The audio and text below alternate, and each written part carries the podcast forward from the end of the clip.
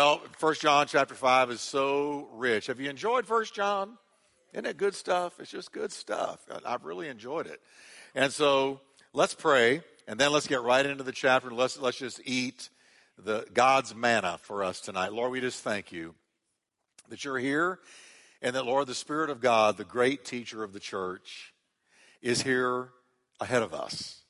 And Lord, only the Holy Spirit can remove uh, the scales from our eyes and give us understanding in our heart when it comes to spiritual things. And I'm asking you, the, Lord, the Holy Spirit of revelation, of illumination, would shine on us tonight. Shine forth on us tonight, Lord, and teach us the living Word of God. For, Lord, we are hungry. Can you say with me tonight, church, I'm hungry for the Word of God. Say with me, feed me, Jesus. In your name I pray. Amen. Turn to your neighbor and tell him, God heard that prayer. Amen. All righty. How many of you read ahead in, in chapter 5 so you kind of know where I'm going and you're going to check me out, see if I got it right? How many of you going to, how many of you read ahead in chapter 5? All right, good deal. Um, this is the living, breathing Word of God. There is no book like the Bible anywhere in the world. It's the only book in the world that is not of the world or from the world. The Bible declares of itself that it is given by inspiration of God, theopneustos, meaning breathed out literally by God. Every verse, every word breathed out. So we're coming to what I think uh, is just a, just a, some stuff that's desperately needed for the church today. And uh, how many of you think the Lord, the, the Lord needs to help the, the Western church just a little bit? Amen? Yes, He does. So last time we closed out chapter 4 with John asking how we can say we love God whom we have not seen uh, when we can't love the brethren who we have seen. And that's just a little zinger from John. Yeah, you say you love God, but how can you love God who you've never seen when you can't even love his children who you have seen? All right? So that's true. Now, in chapter 5, he's going to continue with what he's been doing the whole letter various proofs of how to be certain you know God, love God, or a child of God, or if you're not. See, to me, John's letter, First John, is sort of like uh, uh, how to prove, how to know for sure you're in or you're out. You're of him or you're not of him. You know him or you don't know him. You're walking in the light or you're not walking in the light. The whole letter is sort of like a test or a proof or sort of an acid test to show us um, if we're really where we hope to be, where we assume we are, if we really do know him. Now, in chapter 5, he's going to continue along that vein. And let's look at verse 1. He says, Whoever believes that Jesus is the Christ is born of God.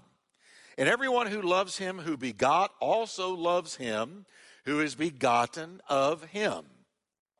By this we know that we love the children of God, when we love God and we keep his commandments. All right, now John begins with the same thing he said throughout the letter. If you believe that Jesus is the Christ, the very begotten Son of God, who was prophesied by all the prophets Isaiah, Jeremiah, Ezekiel, Daniel, you name it, minor prophets, major prophets, the Psalms, Moses, Abraham, all the way back to the Garden of Eden, Genesis 3:15. If, you believe all that the Bible prophesied was fulfilled in Jesus Christ, then you've been born again. Amen? You've been born again. If you believe that, not just an intellectual assent, but if you believe it in your heart, then you have been born from above. You've been born again. Now, Paul wrote in 1 Corinthians 12 3, another little test. Nobody speaking by the Spirit of God calls Jesus accursed. And nobody can say Jesus is Lord except by the inspiration of the Holy Spirit. You know, I almost hate to say it, but uh, how do you hear Jesus Christ mentioned out there in the public? You know, you hear it derogatorily. You hear it. Uh, you hear his name taken in vain. Um, I don't even want to say it. You know what you hear. His name is taken in vain. Jesus Christ, this and that and the other. It says nobody, nobody speaking by the Spirit of God can talk that way. Nobody can talk that way if you're speaking by the Spirit of God. You can't talk that way. And you can't say with all of your heart, with full belief, Jesus is Lord, except by the Holy Spirit's inspiration. Now, no one can receive him as Lord, can think or speak reverently of him. No one can make profession of his name, can worship him in spirit and truth, can heartily acknowledge his divinity and lordship, but by the inspiration of the Holy Ghost. You know, the Holy Ghost has one message for our planet Jesus. I mean, that's the message of the Holy Spirit Jesus, right? Jesus said, when he comes, he will testify of me. So that's one way to know somebody really got saved. Because if the Holy Spirit comes to live inside of you, you're going to be talking about Jesus. Because the Holy Spirit living inside of you is going to move you to talk about Jesus. Amen? Come on, everybody. You're going to talk about Jesus. You're going to brag on Jesus, talk Jesus up, talk the devil down. You're going to, you're going to glorify Jesus, magnify Jesus, love Jesus, lift Jesus up. It's going to be Jesus. The, the fuller you are of the Holy Spirit, the more focused on Jesus you're going to be. Because that's his message. If you say, if you can say from your heart, Jesus is Lord, with all that that entails, then you have been born again. If you've been born again, give the Lord a hand of praise tonight. Aren't you glad for the grace of God? Amen. And adds John, if you believe in him, that is God, if you believe in him, God, who begot Jesus, you will also love those begotten of him. And that's the person on either side of you. That's the body of Christ. If you love the Father who sent his only begotten Son, you're going to love those who are also begotten of him because everyone in here who has been born of God has been begotten of God. You've been born twice now. And so God is your father. Amen? God's your father. Now, if we truly love the children of God, we're going to keep his commandments. Watch what John is saying now. If you really love the children of God, you are going to keep his commandments. Why would he say that? Because I would think he would say, if you really love God, you're going to keep his commandments. But he's already said that. So why is he now saying also, if we really love the children of God, those begotten of him, then we will also keep his commandments? Here's what it means we will walk with God not just for ourselves, but for those who are watching us, for those who look to our faith as an example. See, if you're born again tonight, and, and everybody in here says they are, if you're born again, somebody's watching you. So there, there's somebody in your orbit, and they know what you have claimed to be a Christian, and, and they're watching you. And so I not only walk with God and keep his commandments because I love him, but then John takes it horizontal, not just vertical. If you love God, then and you love his children, begotten of him, then you will also keep his commandments for their sake. For their sake. Uh, listen to what Jesus said about his own life. He said in John 17, 19, I make myself holy for who, everybody? That's two of you. Let's try it again. I make myself holy. You can read it. Say it. For them. Who's the them? The disciples. Those looking to him. Jesus said, I live a holy life not just for vertical reasons, but horizontal reasons. I'm, I'm living a holy life for them, the disciples. So why? So that they too can be made holy by the truth. In other words, when you walk with God, it has a trickle down. Walking with God has a trickle down effect. When you walk with God, now I'm not saying perfectly, none of us are perfect, but if you're sincere, if you're seeking Him, if you're doing your best to walk with Him and be the kind of Christian you know that He wants you to be, uh, it has a trickle down. It has a trickle down effect on your children, on your spouse, on your friends, your neighbors. It trickles down. Paul said, So suppose what I eat causes my brother or sister to fall into sin. Then what should I do?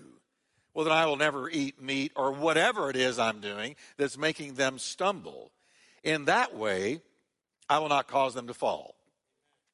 Now, that's talking about the weaker brother concept. The weaker brother concept is simply, I, again, I'm not just walking with, with God, obeying his commandments because I love him vertically. But I'm also walking with him and obeying his commandments because I love those around me. And I don't want to be a source of stumbling for them. So th- there's things I could do, but I won't do because of those who are watching me. For instance, oh, let me be careful here. Uh, let me be careful here. Let me let me be careful here. like like like if I've got we, we have people in our church who are getting the victory over alcohol. Okay? So far be it from me to ever get around them and drink. Because then I'm going to cause them to stumble. See, I don't drink anything ever. I don't want alcohol. I don't like it. I don't want it. But here I do it for two reasons. I just don't like it. I don't like it. I don't want anything to cloud my thinking. I think it clouds your thinking. This is just me. I'm not trying to cast uh, condemnation on anybody.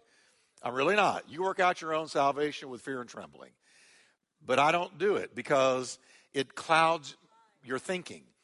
Uh, I think with every sip you take, you increase your chances of making a wrong decision. Now, that's my convictions, okay? But now, as pastor of this church, we have people that are struggling to get victory over alcohol. it, it is literally uh, going to destroy their life if they don't get the victory. Now, what, what if they came up to me and said, Pastor, do you drink? I want to be able to say, I don't touch it. I don't need it. I don't ever want it because I want trickle down. See, trickle down. So uh, I'd, I'd rather work at being filled with the Holy Spirit.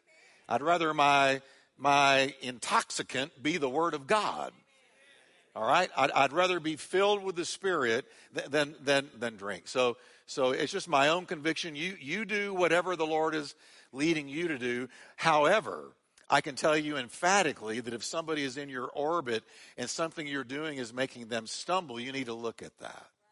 Because I don't want somebody to trip up because of me. I want them to, to be able to say, wow, he or she, uh, they're, they're the best examples I know of. And because of their example, it strengthened me to walk with God. Amen? What's that song? He ain't heavy, he's my brother. And who is my brother? Every believer. All right? So, take that, chew the meat, spit out the bones. I can tell that didn't go over real big with some of you, but that's just, listen, work out your own salvation with fear and trembling. You, you do whatever God tells you to do. Amen. Now, verse 3 For this is the love of God, that we keep his commandments. And his commandments are not a burden. Now, if we truly know and love God, John says, his commandments and requirements over our lives are not, are not a burden. They're not a hassle. They're not a weight on us. Um, we don't resent them. What God, the way that Jesus Christ has called us to walk and to live, you know, his commandments about uh, cruci- the, what the Bible says about crucifying your flesh, taking up your cross daily and following him, forgiving one another, even as Christ for, has forgiven us. All the things that Jesus has taught to direct us how to live. If you really love him, that's no big deal. It's not a burden. Can I have an amen. It's not a burden. It's not a burden. I was thinking of the story in the Old Testament, the patriarch Jacob. You know, Jacob fled to his uh, uncle's place, Laban. Laban was his name. And um, there he found his two wives, Rachel and Leah. But Rachel's the one he fell head over heels for. She was beautiful. He fell for her. He, he wanted Laban to give her to him as uh, his wife. And Laban said, Sure, hey, you can have Rachel. You got it, guy. You just got to work for me for seven years. Then she's all yours. You know what the Bible says? He worked seven years, and let me quote it. They seemed only a few days to him because of the love he had for her. Do, you hear the principle there? It's saying when you love somebody, requirements are no big deal. When you love somebody, that you know he worked seven years and it was just like a few days hey i would work 50 years for that girl i just wouldn't be able to see her by then but but seven years, I got it. You got it. I'm going to go seven years. I'm going to work seven years for Rachel. And, and they were nothing to him. So when Jesus says, I want you to forgive one another, even as God, for Christ's sake, has forgiven you, then we say, no big deal. Sure, I can forgive, Lord, because I love you. Uh, uh y'all hearing me today? So Christianity is not a religion. It's not a bunch of to dos, don't dos. Uh, it's, it's not that. It, it's, it's a love relationship. And what he asks us to do is not a burden. It's not a burden. Amen? It's not a burden, not a hassle. Now, next, John describes the victory of God's children. Verses 4 to 5. Whatever is born of God does what, everyone? Overcomes the world. Turn to your neighbor and tell them that's you. If you're born of God, then you are an overcomer. What have you overcome? The world. And this is the victory that has overcome the world. What, everyone? Our faith. Who is he who overcomes the world? But he who believes that Jesus is the Son of God. Now, I want you to notice how to John and, and, and to the other writers of the New Testament as well, if you read James and others, Peter, Paul, they all talk about the world. Now, in churches, we tend to talk about the devil. Devil this, devil that, devil's coming against me, devil's attacking me. But, but to them, the world was also a big deal. Regarding the way we are attacked and lured and tempted and enticed by the power of a seductive world. Okay? He's not talking about God's creation, the beautiful birds and animals and trees and flowers and all of that. He's talking about the world where the devil the devil is God of this world, little g. The devil is the God of this world. And so this world is fueled by the devil's way of doing things. It's fueled by hatred, lust, fear, uh, uh, um, covetousness. It's, it's fueled by the lust of the eyes, lust of the flesh, pride of life. It's, it's fueled by the power of the devil. So notice how John is letting us know that when we got saved, not only did we get victory over the devil, but we got victory over this present world system. See, for the child of God, this world is not our home, but for the unbeliever, they feel completely at home in this world. It feeds the lusts of their fallen natures and it caters to their fleshly appetites. And it very successfully hides its satanic nature with all the glitter and promise of fun and fulfillment, but it's a lie. This whole world system is a mirage. It's a lie. It's built on a lie, fueled by a lie, presents a lie, is infested with lies.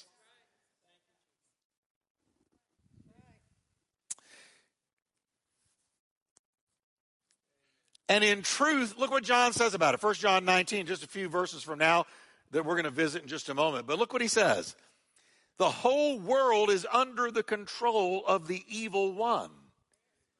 This is why Jesus prayed in his high priestly prayer in John 17. He said, Lord, he said, Father, I don't, I don't pray that you would take them from this world, but I pray that you will keep them from the evil one.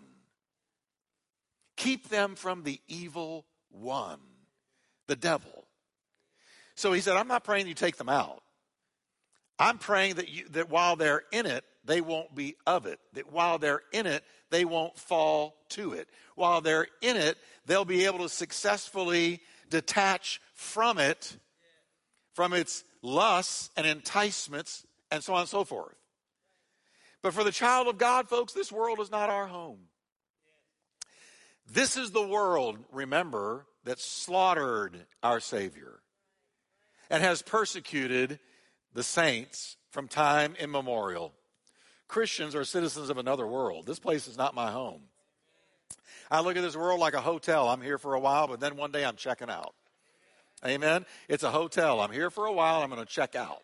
Uh, I'm here for a while because God's got me here to make a difference for Him. But one day I'm going to check out. And when I check out, I'm really going to go home. This is not my home. I'm just passing through. L- listen to the way it's described. Peter said, We are pilgrims and strangers in this world, on this earth. Pilgrims are always passing through. They never land uh, and stay in any one place. A pilgrim is one who is passing through a place. And we're strangers here. I don't know about you, But every passing day, when I look at the news, and I'm trying not to look at it so much, but when I look at it with every passing day, I feel more and more like a stranger here. Uh, I mean, really and truly, this world is promoting and glorifying the sickest perversions. It, it is attacking Christianity more and more and more. It defiles and stains and sullies the name of my Savior. Uh, I'm a stranger here. I, I, don't resonate with this world. I, I, me and this world are like oil and water. We do not mix. I'm looking to another land, another world, another place. Jesus said, Let not your heart be troubled. You believe in God, believe also in me. In my Father's house are many mansions. If it were not so, I would have told you. But I'm going to prepare a place for you that where I am, where I am, where I am, there you may be also. That's home. But, but what John wants us to understand is the moment we become born again, we're called out of this world. We're called out of the influence of it, out of the pull of it, out of the ways of it, out of the thinking of it, out of the lifestyles of it. And we're empowered to overcome its temptations and lies. and John tells us how we're able to do this. How are we able to overcome this world? Our faith. We walk by faith and not by sight. Our faith. By faith in our Savior every single day. We get up and we place our eyes on Him.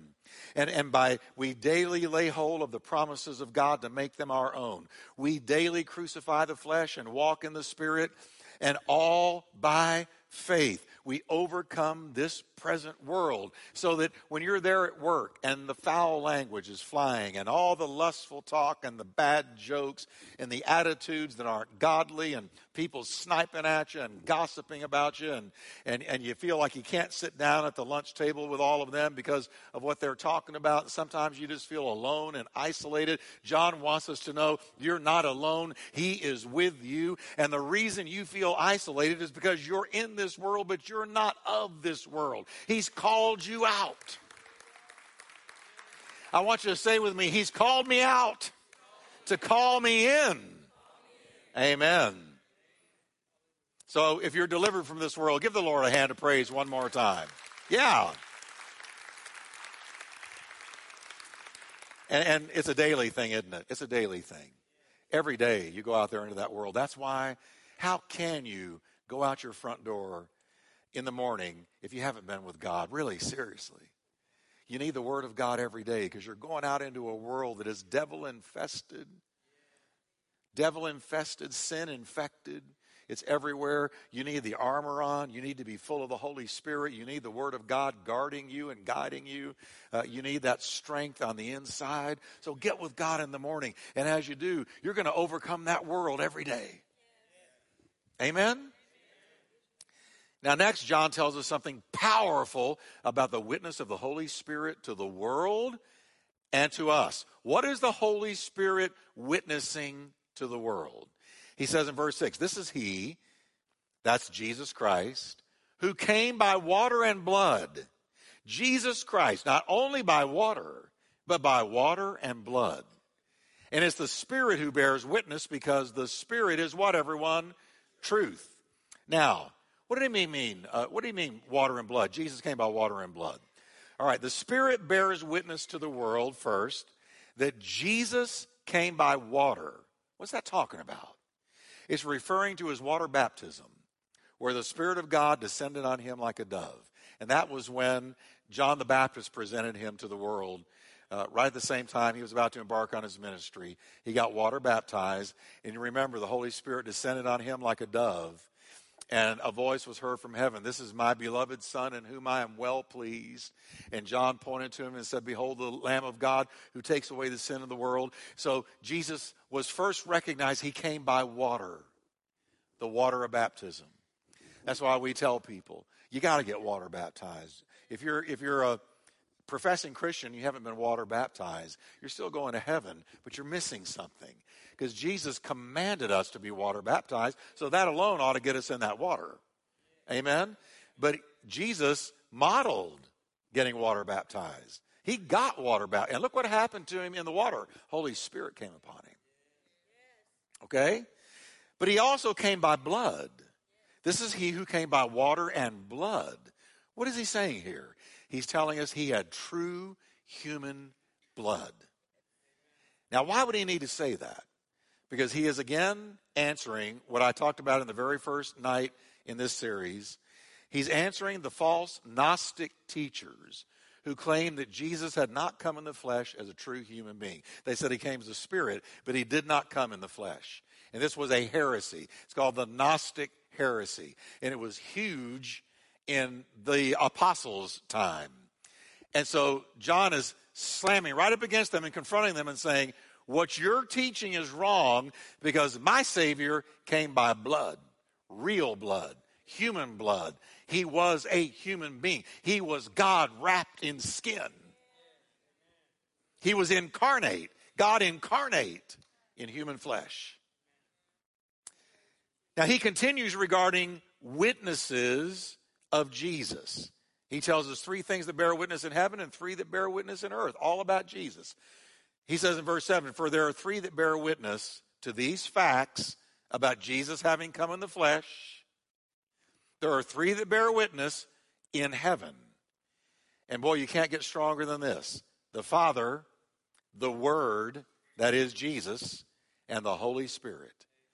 They bear witness in heaven that Jesus became flesh and became a man and died for our sins. All right? They bear witness in heaven. And these three are one. They're unified. They're, they agree together. But then there are three that bear witness on earth the Spirit of God, the water of baptism, and the blood. These three agree as one. So when do people receive a particular witness that Jesus came in the flesh. First, by the Holy Ghost.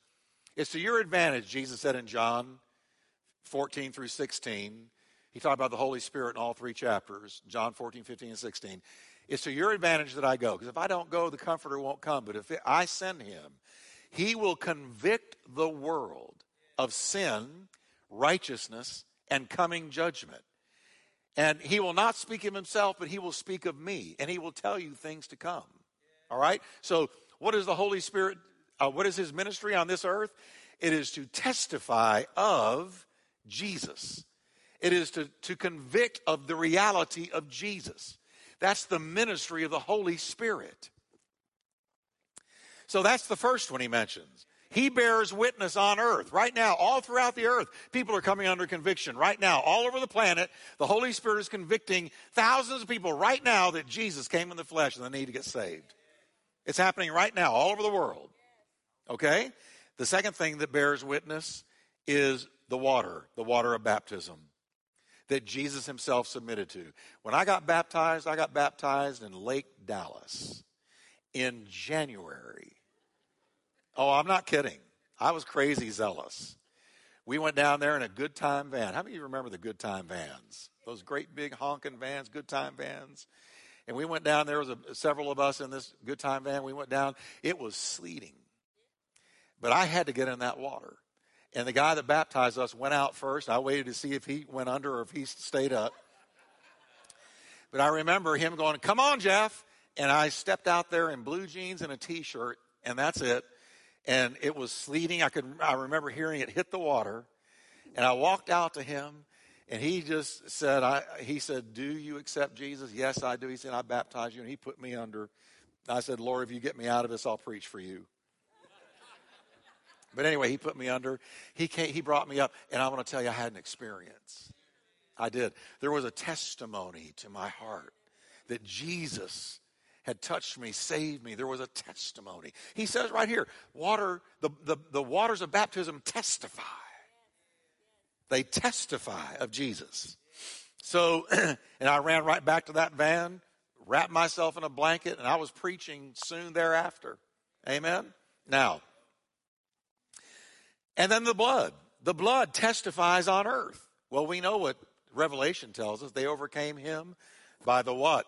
Blood of the Lamb and the word of their testimony. So, what testifies of Jesus on earth? The Holy Ghost, the waters of baptism, and the blood of the Lamb. They testify that Jesus came in the flesh. Amen? this is good stuff. Come on, everybody. Amen. I like this. this is good stuff. But then John, talks about an even more irrefutable witness, and that is God Himself regarding Christ Jesus. Verse 9 If we receive the witness of men, the witness of God is what? So if I go and I tell you, uh, uh, brother Donna, Jesus is my Lord, Jesus changed my life. That's a man telling you, Donna, that Jesus changed my life. But look, when God says, Jesus is my only begotten Son, if you believe my witness, aren't you going to believe his? Right? The witness of God is greater. For this is the witness of God that he has testified of his Son, that Jesus came in the flesh. Men tell us lots of things. I take what a lot of people say with a grain of salt. Talk is cheap, actions aren't. False religions are everywhere spread by the, by the deceitful words of men. But regarding Christ, we have the witness of not only men, but God Himself, who has testified of His Son. And that witness overrules anything that men have to say. Amen? But there's also another witness. Hey, say with me, can I get a witness? Because that's what these verses are all about. Can I get a witness? Lots of witnesses. So there's the witness of the Father, Son, and the Holy Ghost. There's the witness of the blood and the water baptism. There's the witness of the Father himself irrefutably telling us. But now here's another witness. He who believes in the Son of God has the witness where, everybody? In himself. He who does not believe God has made him a liar because he has not believed the testimony of God that God has given of his Son. And this is the testimony that God's given that he has given us eternal life, and this life is in his Son. Can you imagine, folks? Think of the, the craziness of this that the God who made everything, who could blink and we are gone, who holds your next breath in his hands, that God, that we would look at that God and say, You lie. You're a liar. Oh, that gave me creeps, and I'm not even saying it to God. But see, this is what John is saying. If you if you hear of Jesus and you reject it and say it's not real, it's not true, then you have just called God, according to John, a liar. Because God has testified that he sent his only begotten Son into the world. And, and how dare we call God a liar? So at the judgment, you know what God's going to say? People that never accepted Christ, rejected him, said, I don't believe it. God, God will say, You called me a liar. You called me a liar. And God's not a man, the Bible says that he can lie.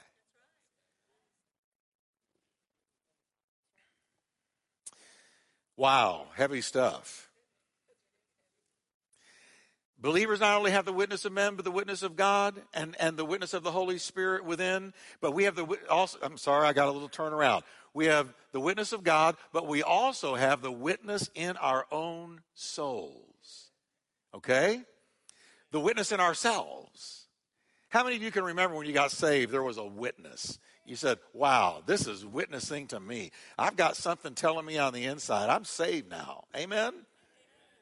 So we have the, the Spirit Himself testifies with our spirit, Paul wrote. The Spirit Himself testifies with our spirit that we are God's children. So we look up and we say, What, Father? Abba. Can we look up and just say, Abba, Father? Say, Abba, Father. Abba, Father. So we have the witness of God, the witness of the Son, the witness of the Holy Spirit, the witness of water baptism, the witness of the blood, and we have the witness in ourselves that we are children of God. Can we give the Lord a hand uh, for that? Amen. Amen. Amen. The facts are simple and sobering. John says in verse 12, He who has the Son has life. Can y'all catch this now? Don't let this go past you. Because this is black and white, good and bad, saved or lost. Listen to it. If you have Jesus, you have life. But if you don't have the Son of God, you do not have life. Without Jesus, you remain spiritually dead in your sins. If you have Christ, you're alive in and there's no in between. There isn't one. He didn't say, if you have Muhammad, you have life. If you have Buddha, you have life. If you love yourself, you have life. If you're born with good pedigree, you have life. If you have a lot of money, you have life. If you're talented out the wazoodle, you have life. No, no, no. He said, only if you have the Son, you have life. And if you don't have the Son, you're not spiritually alive. You're dead in your trespasses and sins. Heavy stuff. Come on, church. You say, well, Jeff, that's so narrow. Yes, it's narrow. I admit it, it's narrow. And you know why? Uh, why it's good that it's narrow? Because it's simple. It's not complicated. You don't have to go figure out some philosophical dissertation. If you have Christ, you have life. If you don't have Christ, you're dead in trespasses and sins. So if you're dead, get alive by coming to Christ. Now, John in verse 13 decides to tell us why he wrote this letter. He says in verse 13, These things I've written to you who believe in the name of the Son of God, so I'm talking to Christians, that you may what, everyone? Know. Now, why would he need to tell Christians? Let me, I'm giving you these things so that you can be certain. I'll tell you why. Because some of them were doubting their salvation. Or why would he say this? He said, I've written this letter so that you may hope so? No. So that you may know so so that you may know you have eternal life, and so that you will continue to believe in the name of the Son of God. So I've given you this letter so that you can know you're saved, and also so that you will know how to continue walking in Him until you go to meet Him. So Christianity is not a hope so, maybe so, perhaps so religion. It is a relationship with God founded on the absolute certainty that if you have turned to Christ by faith and been born again, you know that you have eternal life. God doesn't want you tormented with doubts about it. Say, well, Jeff, I mess up sometimes. Oh, really? Join the club. But he says, I, I want you to know how you know. I want you to know that you know that you know. I want you to walk in the security that you know. I want you to go to sleep at night knowing, not doubting, wondering, tossed to and fro, full of fear, full of uncertainty. I want you to know. Now, the word know here, that you may know, is from a Greek word that means to get it. To get it. It's used in, in the expressions like, oh, I see what you mean, or I see what you're saying. Here's the idea you're listening to somebody explain something, and you completely get it. You go, Oh, yeah, yeah, I got you. I, I'm with you. I totally get what you're saying. I understand what you're saying to me. He's saying that you may get it, that you are saved, period. That you may get it. Amen. Not a shadow of a doubt. You'll say, well, Jeff, isn't that kind of arrogant? Shouldn't we kind of wonder sometimes? No, why do that? Why do that? If you're a child of God, you, have you ever wondered if you're your parents' child? Well, I'm kind of wondering if the people that raised me are really mom and dad. Or am I somebody else's? Or is this really my name? Eh, you know, if you're going through that, you got issues. I can I may have gone through a lot, but I know who my mommy and daddy were. See, you know who your Father is, you know who your Savior is. Amen? Amen. Everybody say no so. If you know so, raise your hand. I know so. Good deal. Amen. Now, next, John continues in the same vein by talking about the certainty of answered prayer. He says, This is the confidence that we have in Him, that if we ask anything according to his will, he might just hear you. What does it say? He hears us. Now here comes two no's.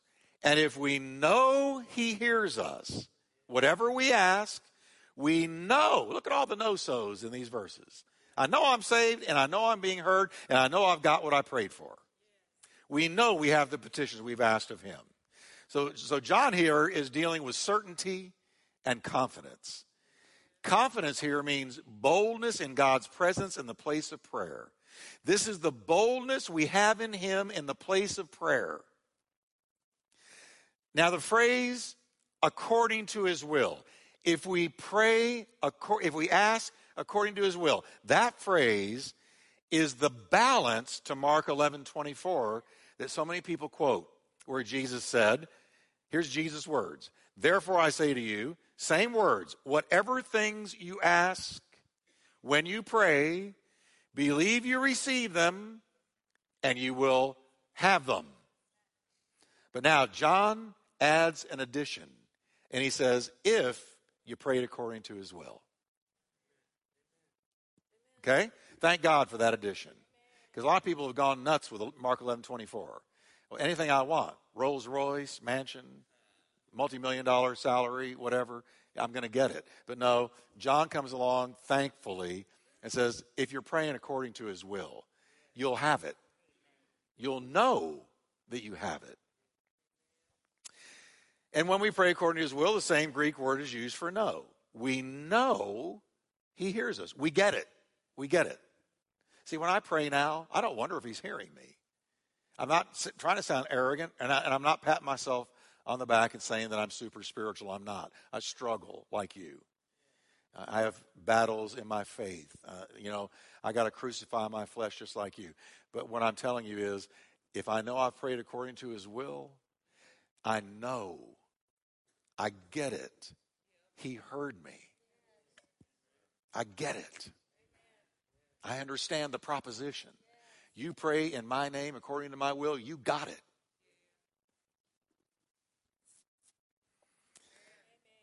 The Christian that's confident in prayer, I thought of this little thing I heard uh, and read a while back.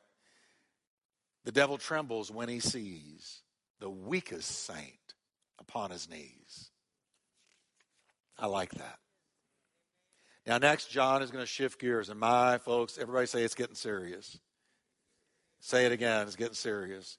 Grab the sides of your chair. We're about to get serious. Because now he's going to talk about the seriousness of sin.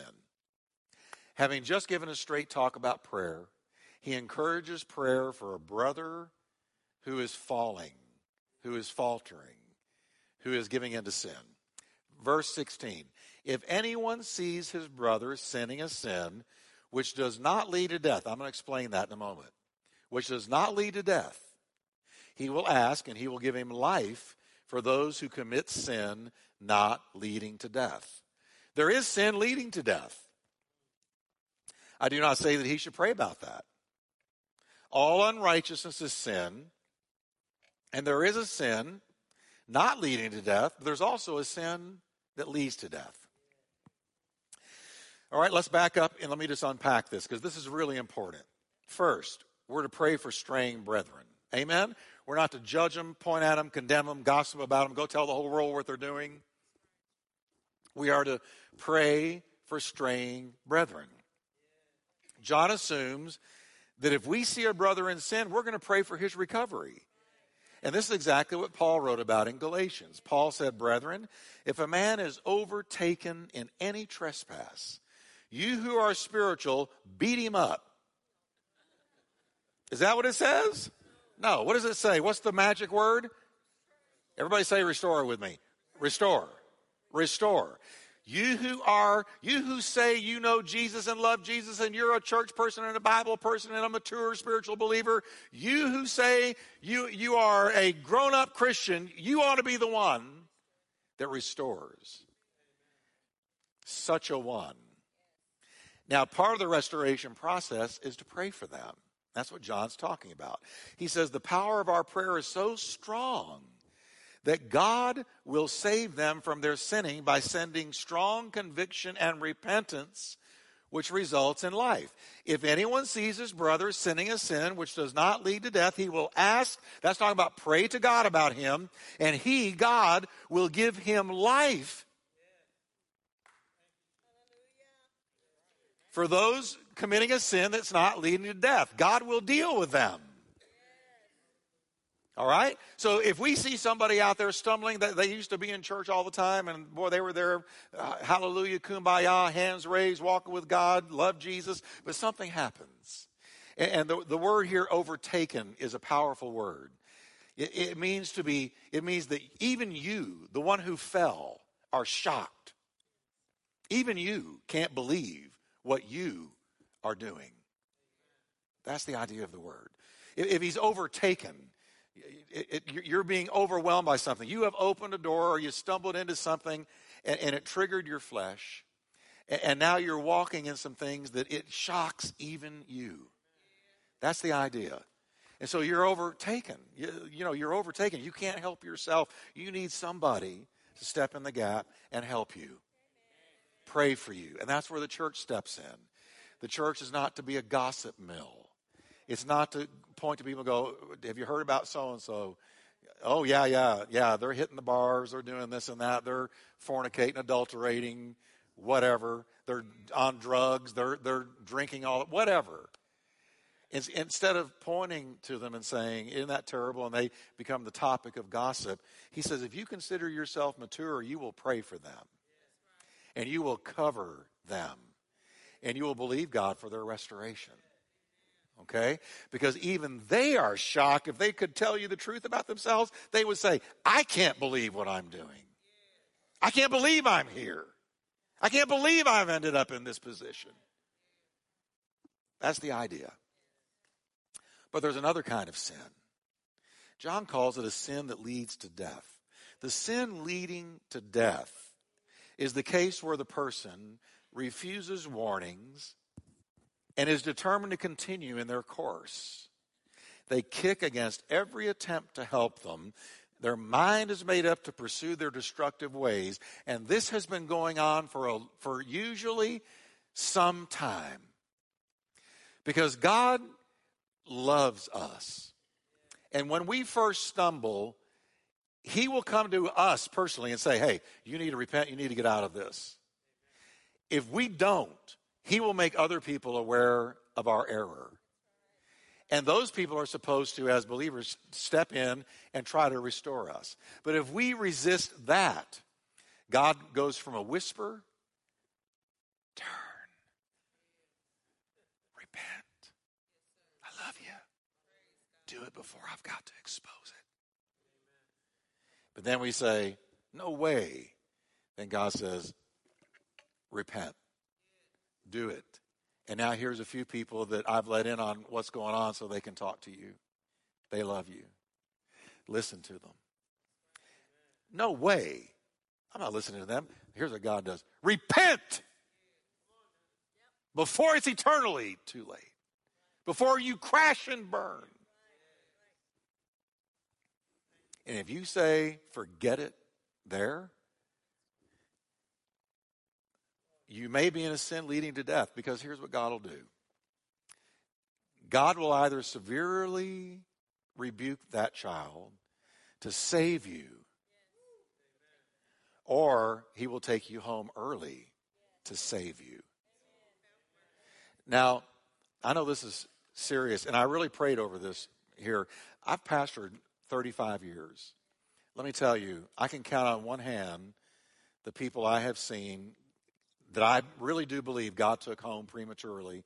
God took home early because they kicked against his call. Uh, they kicked against everything that came at them to restore them and save them, to bring them back, to return them. They kicked and kicked and they wouldn't listen and they wouldn't listen until finally they could no longer hear God at all. But to save their soul, he will take them home. I can count on one hand. It's very, very rare. It happens.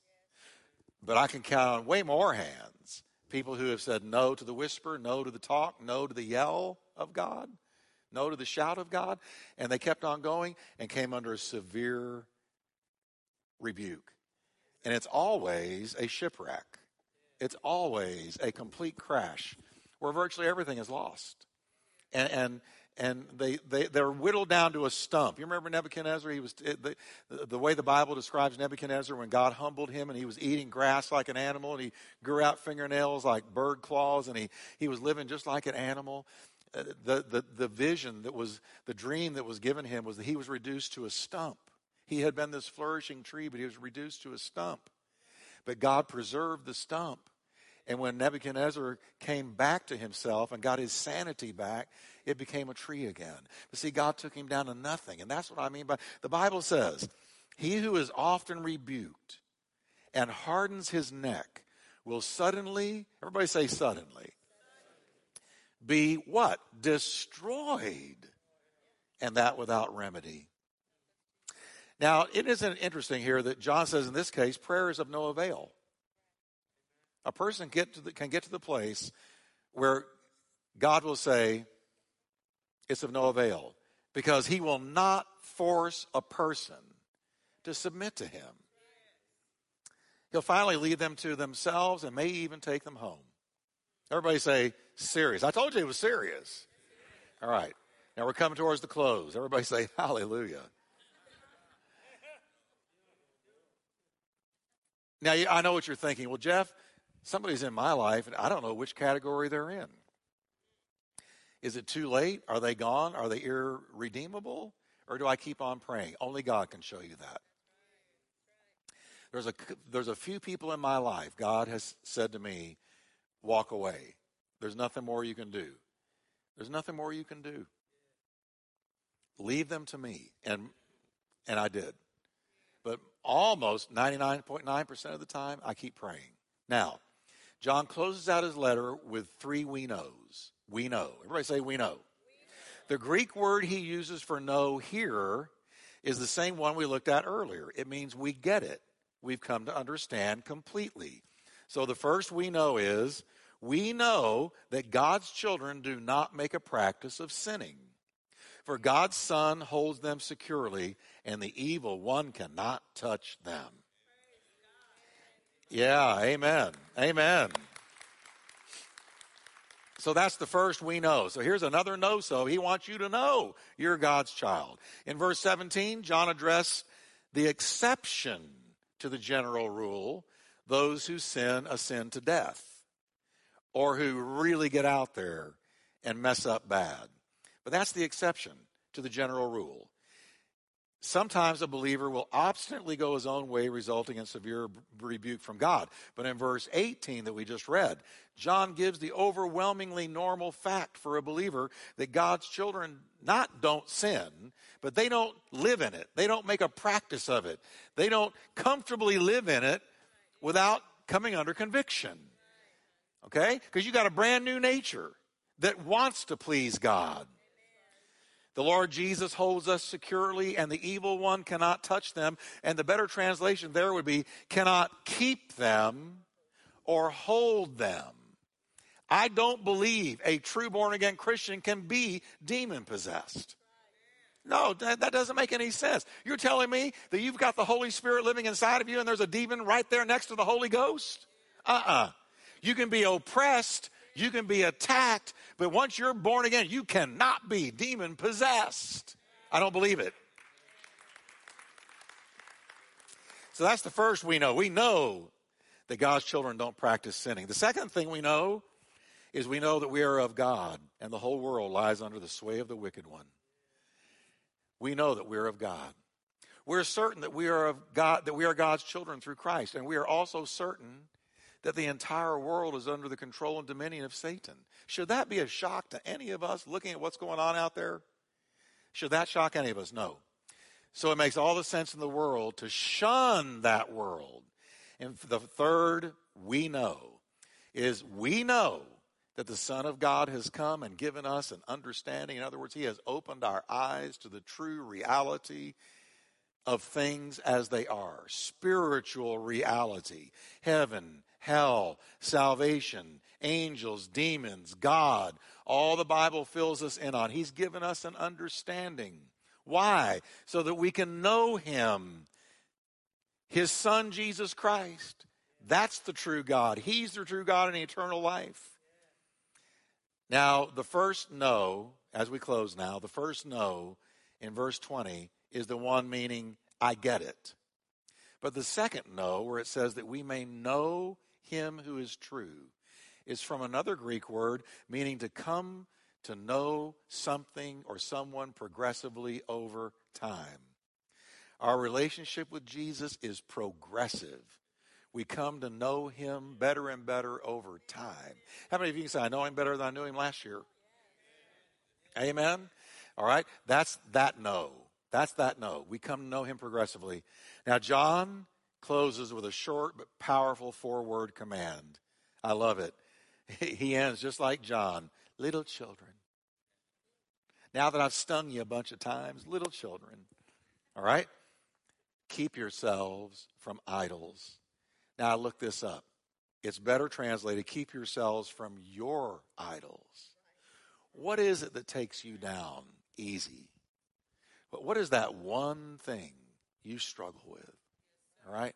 That one thing. Person, place, thing. Doesn't matter. That one thing. He says, he says, look, if it takes the place of God, it's an idol. If it gets first place in your life, it's an idol. So he says, little children, in closing, keep yourselves from those idols. Keep Jesus number one. Keep yourself from anything that could be a snare to you. We're done. Can we stand together tonight? Amen. Give the Lord a hand of praise. Amen. Amen. Come on. Amen. Amen.